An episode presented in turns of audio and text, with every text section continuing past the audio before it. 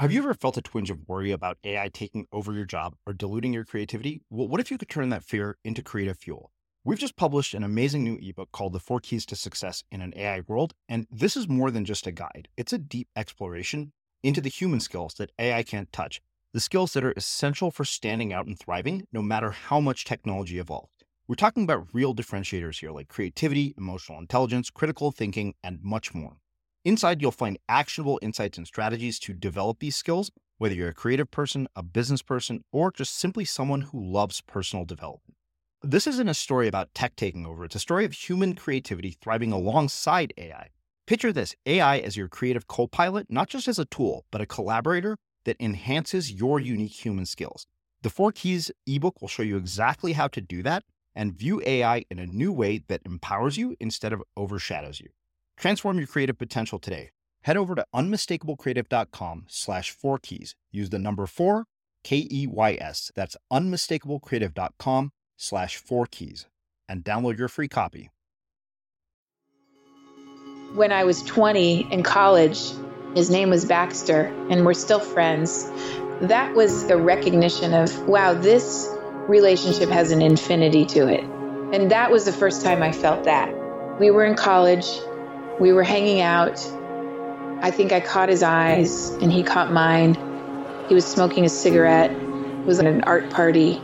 And we started talking. I don't even remember if we were talking very much. It was pretty nonverbal. It was pretty much an instant recognition of like, you're mine and I'm yours. And now we're clicking in. We're clicking into something that's bigger than us and it was really creative from the start, full of creative energy. In fact, when I read Just Kids and I read about Patti Smith and Robert Mapplethorpe, I thought, oh, that was that was me and Baxter. That was us making drawings together, making music together, having a sense of this other person that constantly surprised you and where your imagination was constantly being mobilized and where you were kind of this entity, this third that was not you and not him, but this thing that you made together, that was your energy together, that was your relationship, that was the love. And it was really scary and really frightening. What is it that makes people fall in love? It's one of the greatest mysteries of being human.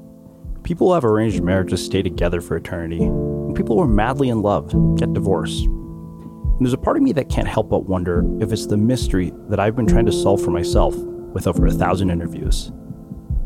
There's almost no other part of being human that comes with the possibility of so much joy, and on the flip side, potential for so much pain. If you've ever had your heart broken, you know how it feels. It's like the grief is never going to end, you wonder if you'll ever feel the way you did, if you'll ever be able to open your heart again. But maybe that's what Susan Piver calls the wisdom of a broken heart that teaches us what real love does. There's nothing more frightening than love. There's nothing more vulnerable. It's the most vulnerable state. You have given your heart to someone, they see you, you see them. I don't know how many layers of clothing you put on, you're always naked. And it's extremely vulnerable. So you want to lock this thing down and make it safe. And of course, there's no way to do that.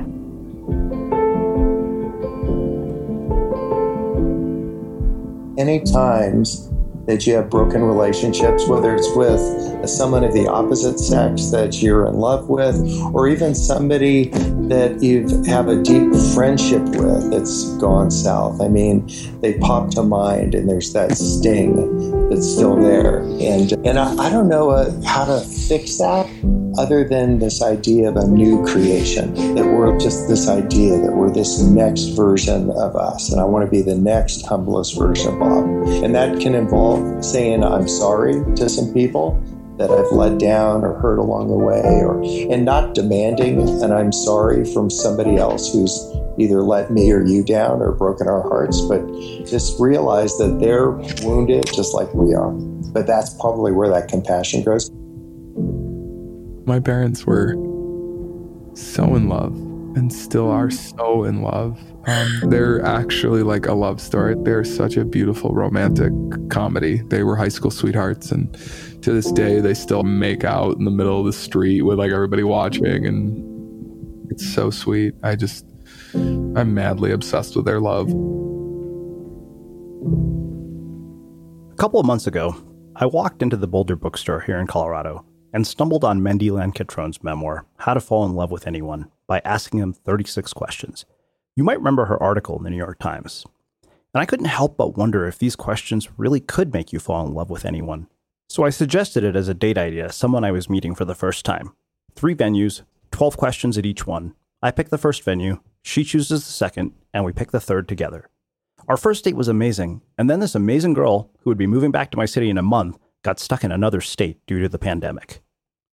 In an age of Zoom dates, phone calls, and video chats, maybe these questions could be the key to falling in love. And they aren't the kind of questions that are easy to ask and require the courage to tell somebody you've just met things you may not want them to know about you. They cause you to open up and be vulnerable. You might have to put your heart on the line and open it up knowing that someone might break it. In thinking about these questions, I can't help but think of the quote from the author Simon Sinek, who said, My favorite definition of love is giving someone the power to destroy you and trusting they won't use it. I didn't record the conversation with my date because that just would have been weird. But my roommate and his now girlfriend Laura volunteered to ask each other the questions and find out if this might just lead to a deeper connection and love in the age of the coronavirus. I was adopted at birth. So my adoptive family just like surrounded me from the very beginning. And I have always felt like 200% a part of the family. Growing up, my mom stayed at home with me and my sister. She's a teacher, but she took that time to raise my sister and I when my dad did most of the working, which is amazing. He was such an amazing provider to us always, and he set a great example for how to be responsible from a young age. My childhood was very full of such wonderful memories of my mom always taking us to the beach, to the park, to the pool. Almost every weekend during the summer, we would go to swim in the pool. There was a diving board. Oh, it was great. Back when those were legal.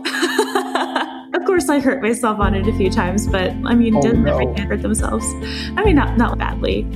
I don't. I don't think I've ever really hurt myself like badly, which is kind of amazing. I just remember so vividly how the weather would almost like clockwork roll in at three o'clock, and we would take shelter. And if it didn't look like it was going to clear up, we would leave. But sometimes we would just sit and stay and just watch the rainfall. And if it wasn't thundering and lightning for 15 minutes, they'd let us get back in the pool. And I loved swimming while it was raining. Mm. I loved it so much. I was just like such a sense of peace and control for me. It really makes a lot of sense why I'm still so into breath work, and that's kind of like the foundation for it, I think. Same with swimming at the beach. I've always been a really strong swimmer, and it's kind of like a pride point for being able to swim in the Atlantic. It's pretty on the Atlantic side and not like the Gulf side of Florida, pretty rough. And so I, yeah. I loved, I just loved to be battered by the waves. yeah. Wow. Kind of my, my first experience of walking the line between pleasure and pain. So I grew up and I went to Mother of Good Counsel for summer camp or summer, whatever you'd call that. Every year we would do like, so we'd go swimming and yeah, and we would play and we'd get snacks and all that stuff. I remember growing up going and doing that whole thing. My parents worked, it was kind of funny. I used to play a lot of basketball. I remember I played basketball on my hoop outside and I just thought I was so awesome because I could dunk. And, and I remember going to Milwaukee Bucks basketball games with my dad, and that was so much fun. We'd go to monster trucks when I was younger, and like, yeah, it was just so fun. Just loved all that stuff. Man, you know what's interesting? I feel like my dad was my best friend growing up in a lot of ways. As I got, I've gotten older. My mom and I have talked about it. And I guess when I was younger, he wasn't very present the first couple of years. I guess he was really emotionally distant. I didn't. I mean, I you know don't have any mental recall of that, but but yeah, my mom has always sort of been the like provider in a lot of ways in the in the in the acts of service department. She always did all the home improvements and she cooked a lot of the meals. I just remember feeling like my mom like handling things, but she was also very disciplinarian. So mm-hmm. whereas my dad being in human resources was just Mr. Nice and he kind of mediated everything and he's totally Mr. Rogers. It's so great.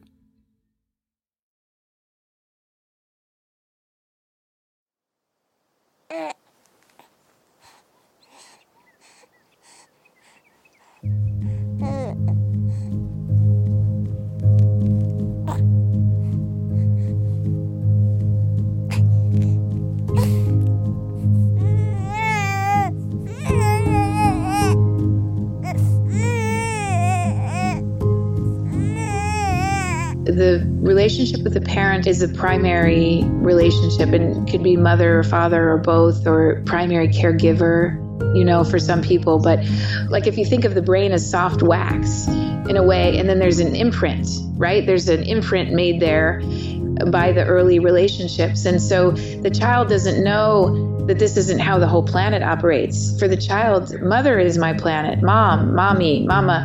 I'm saying the mom for ease, but it could be the father or the nanny or whomever. But the grandma, that person is the planet. So, whatever laws of gravity and relationship apply, feel like this is the way the world works, you know? And so, those patterns take some undoing and redoing when they're not healthy in the long term. So, you know, in the practice, for example, say I'm starting with a, a session with a new patient, and let's say they're late and they come into the room and I'm sitting there waiting and I'm not feeling particularly anything about them being late. I'm just taking it in. And they have this look on their face, they're already cringing. They're expecting me to reprimand them, say, but they're not even saying a word to me. They're just showing me, right? And then they might apologize five times or something that already I'm getting a, a lot of a sense of how it went down in a primary relationship for them, right? That there was someone that was highly critical. There was someone that th- they sort of had to do the lion's share of apologizing, and apologizing was somehow the way back into some kind of relationship, etc.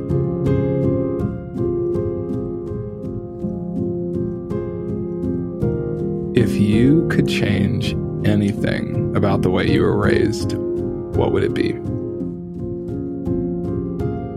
I'm just trying to like think about how to word it. Because I love my parents and I have the utmost respect for them, but there are things that could have been changed that would have made things a lot more easy for me. I wouldn't have had to grow up so fast. I think the number one thing would just be their ability to hold space for my gigantic emotions. Because I had to largely learn how to regulate those myself after my sister was born.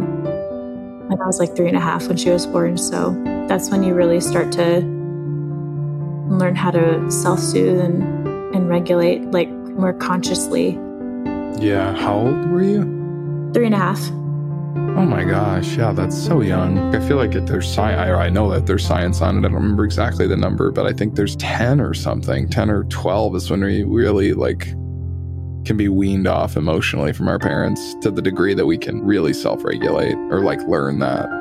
Yeah. So, I mean, that's so young. I guess the building blocks start there. Yeah, that's true. Yeah, for sure. Wow. And I feel like a lot of what I felt was downplayed to a big extent.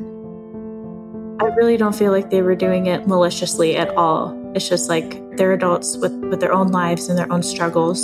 And yeah. you know, if if they could have held space and allowed me to process emotions in, in a more open way with them that was more validating, I think that that would have that would have changed so much. Mm. Definitely would have made me a little bit more secure, like attachment wise. If you were able to live to the age of 90 and retain either the mind or the body of a 30 year old for the last 60 years of your life, which would you want?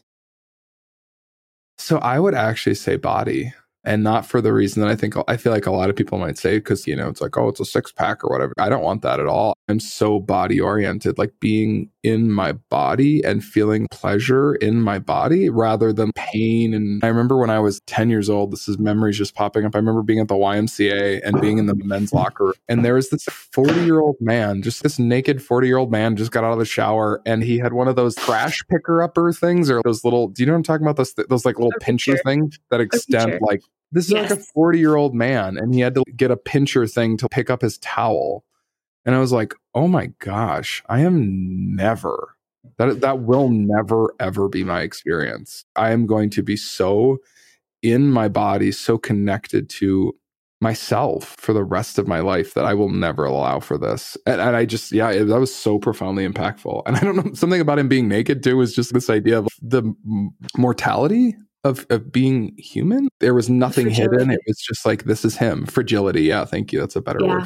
Absolutely. Yeah. It was just like, wow, there's just this really overweight man who can barely bend over mm. and just like look just really unhealthy. And so I was like, I don't, I don't want that. As much as I obviously want my mind, I feel like you can obviously, and that's probably why this is such a good question because you can obviously answer either. I have some friends from Wisconsin, and I think about like just how simple some of my friends' lives are. And not that they're stupid by any means. I think they're incredibly intelligent people, but just that life is really simple and they just really love that. And I think that's really beautiful. And so if my mind wasn't there, but I was able to do the basic things of life, for me, if I had to pick one, I think I would say my body. Mm-hmm. If a crystal ball could tell you the truth about yourself, your life, the future, or anything else, what would you want to know? This is a weird one. It's totally weird. it's really weird. Okay. so I've been watching that uh, Netflix documentary about uh, babies. have you have you seen the commercials for that one? Well, not commercial, the trailer. What's it called? It's called Babies. Just like it's just called Babies. Just babies yeah it's about like the neuroscience of babies and like everything like development and like just like an exploration of like all this new stuff that they're finding. And i feel like it would That's just so give great. me like a lot more patience because my biological clock is ticking very loudly in my ear.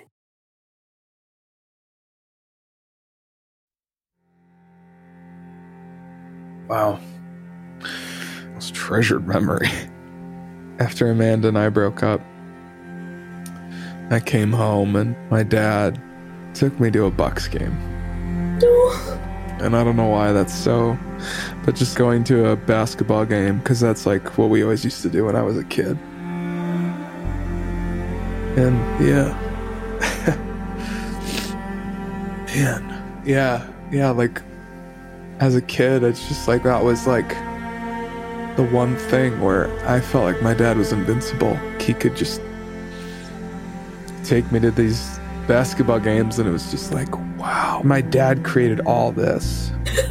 Like all these people and all these professional athletes playing basketball. It's like my dad created all this for me.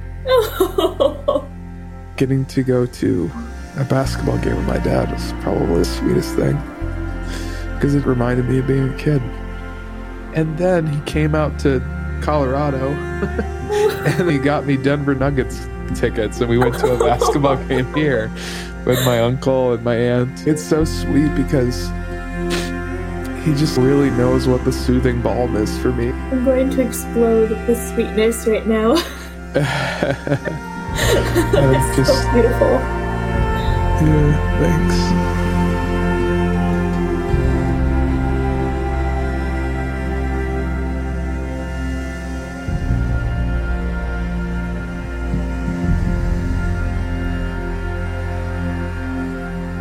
Laura, what roles do love and affection play in your life?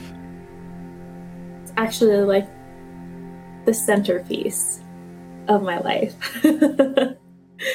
like that is that's the place from which all of my power comes from and it's just this wellspring of goodness. Love and affection. Yeah.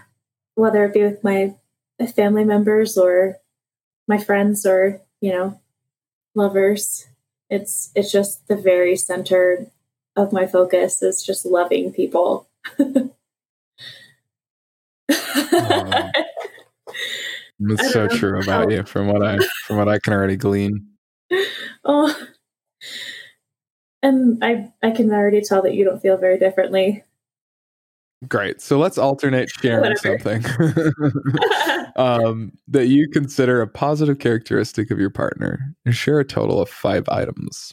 Whoa. I'm really excited about this. That's amazing. Okay, okay, okay, okay. Do, wait, do you want to go first? You can go first. I like how excited you are. so, this is the first thing that I think I ever told you. Well, one of the first big things that I ever told you was I can see the light like shining through your eyes from behind your eyes. and do you remember how I remarked, I wonder how that would feel like when our eyes first meet? That's just something I just really love about you is that your your soul just shines through like a couple of headlights, fog lights. It's so bright and beautiful. And it's so sincere and recognizable to anybody. So yeah, definitely. Thanks, Laura. Definitely the first one. Okay, I'm gonna keep a tally on this one actually. Here we go. So Laura. I love how organized you are. One of my favorite qualities about you, Laura, is that you are such a deep feeler. Like just and it's like it's it's because I think growing up I didn't I was so unpresent. And you are so present. And you experience each moment so deeply and so impactfully and it just holds you and you hold it and it's like you're married to the moment and and i just love that about you like i because i feel like i'm so much more present when i'm with you i feel really present right now because of your presence it pulls me into stillness in a way that i've never experienced before meeting you. You're, you're gonna have to give me a second think about the next one because that just that just blew me out of the water. think the next thing that I'll mention is that I endlessly appreciate how plugged in you are hmm. and how how deeply spiritual you are. I always told myself not always, but you know, after the end of my last relationship, I said, I'm going to be with a man who can match my level of spirituality hmm. and who is as interested in that as I am. And somebody who wants to grow spiritually, somebody who already understands himself as a spiritual being and wants to continue to grow like that and I can already tell like that is your life's journey. That's your focus. Like not like just not just the love, but like spiritual growth and I can tell that you're in so many different ways than I am. I, I don't know. I just feel like we have so much to learn from each other when it comes to that, and that is endlessly exciting and magnetic to me. Well, I just think you're stunning. I think you're so you're so beautiful. I, that's just what just came to my mind just now. I just I just love all the I don't know. It's just the your hair, the way your eyebrows are shaped. I love your nose ring. I love your beautiful, gorgeous eyes. I just think you're absolutely stunning, Laura. Thank you. And I just love how you care so deeply about your work and about the people that you surround yourself with. That's something that I want to continue to embody. Like I said earlier, even about friendship, is like I just feel like you embody like deep, deep loyalty to the people in your life, including your clients. And I just like, that's so beautiful to me because that's how I look at it too. All of my clients, it's a relationship. Yeah, they pay me money, they pay me good money, but it's like they pay me that money because I love them into healing. And I feel like you do that exact same thing. And I cherish that so much and honor that so much in you. I think that's so beautiful.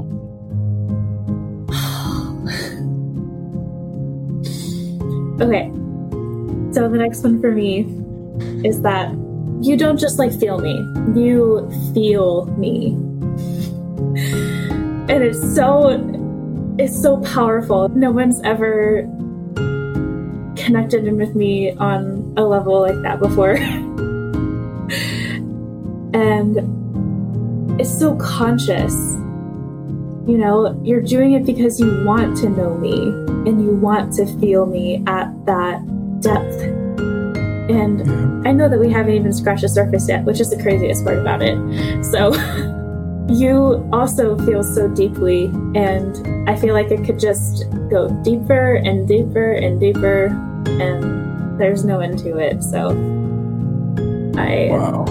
I just really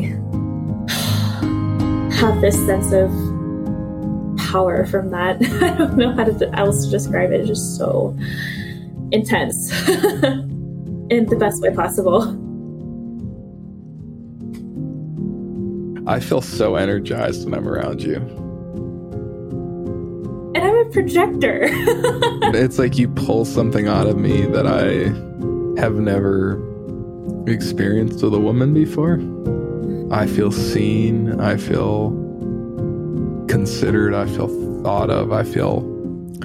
I don't know. I don't know what it is. I feel like I'm more of a man when I'm with you. What's so strange to say, but yeah. I feel like I'm feeling myself like more when I'm with you. Because you're feeling yourself and it's so good. Yeah. I love it. Yeah. You see it on my face. I'm so fucking happy right now. Oh, I love how happy you are. It makes me really happy to see that. Mm. I could go on and on about like the things that I appreciate about you physically. well, you know, the first thing that I mentioned was your eyes, and I could study those for hours. and your aesthetic, just the way that you carry yourself, the way that you the way that your body moves, the way that you dress your body, the way that you present yourself to the world is so like it's so casual but put together in the best way possible. I just I just I freaking love it because like you're just I don't know. I feel like you don't feel like you have to put on a face for anybody, but the face that you have is already your best face. Wow. and like the your, Wow. your persona is like already your best persona. the shape of your face and uh, your lips and your your build, like the shape of you. Ugh, I can't believe I'm saying all this on a podcast. uh, you you are such a man, and yeah, I definitely feel you pulling out so much more of my femininity, and I've really been connecting into that a lot naturally. But I really fucking love this. I've never felt more myself than when I'm with you. And what's beautiful is there's like this beautiful extended release on that because I then feel it for days on end that I'm so being myself. Like it feels so natural. I feel so natural when I'm with you. It's so organic. I know now. I understand um, that song. Uh, you make me feel like a natural woman. Oh, that's it. That's it. That's it. that's it. Wow. That's the exact feeling. Like that song is just ringing out in my head right now. I love it, wow. and I love that I can make you feel that way. You're pure magic, and you make me feel like I am too. After 10 years and a thousand interviews, the mystery of love is something I've yet to solve in my own life. To be honest, it scares me to death to tell somebody how I really feel, because I'm so afraid I'll scare them away. But maybe solving the mystery of love all comes down to this.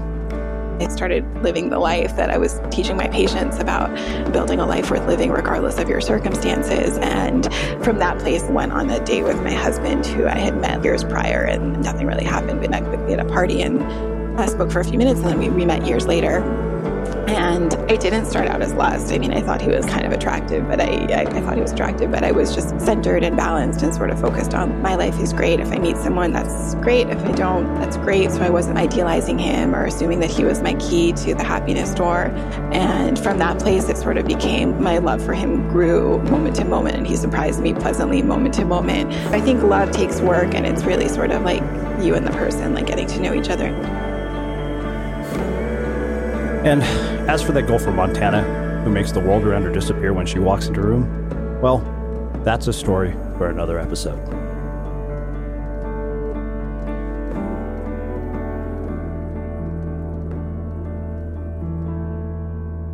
Sound design for this episode was done by Josh Ballard. Featured former guests from the Unmistakable Creative podcast include Megan Poe, Susan Piver, Bob Goff, and Jenny Taitz. And special thanks to my roommate Matthew T. Cooke and his girlfriend Laura Foster for agreeing to be our guinea pigs. Have you ever felt a twinge of worry about AI taking over your job or diluting your creativity? Well, what if you could turn that fear into creative fuel?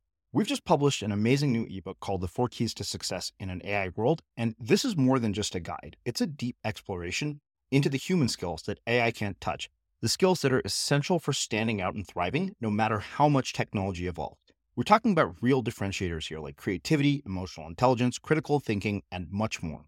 Inside, you'll find actionable insights and strategies to develop these skills, whether you're a creative person, a business person, or just simply someone who loves personal development. This isn't a story about tech taking over, it's a story of human creativity thriving alongside AI. Picture this AI as your creative co pilot, not just as a tool, but a collaborator that enhances your unique human skills.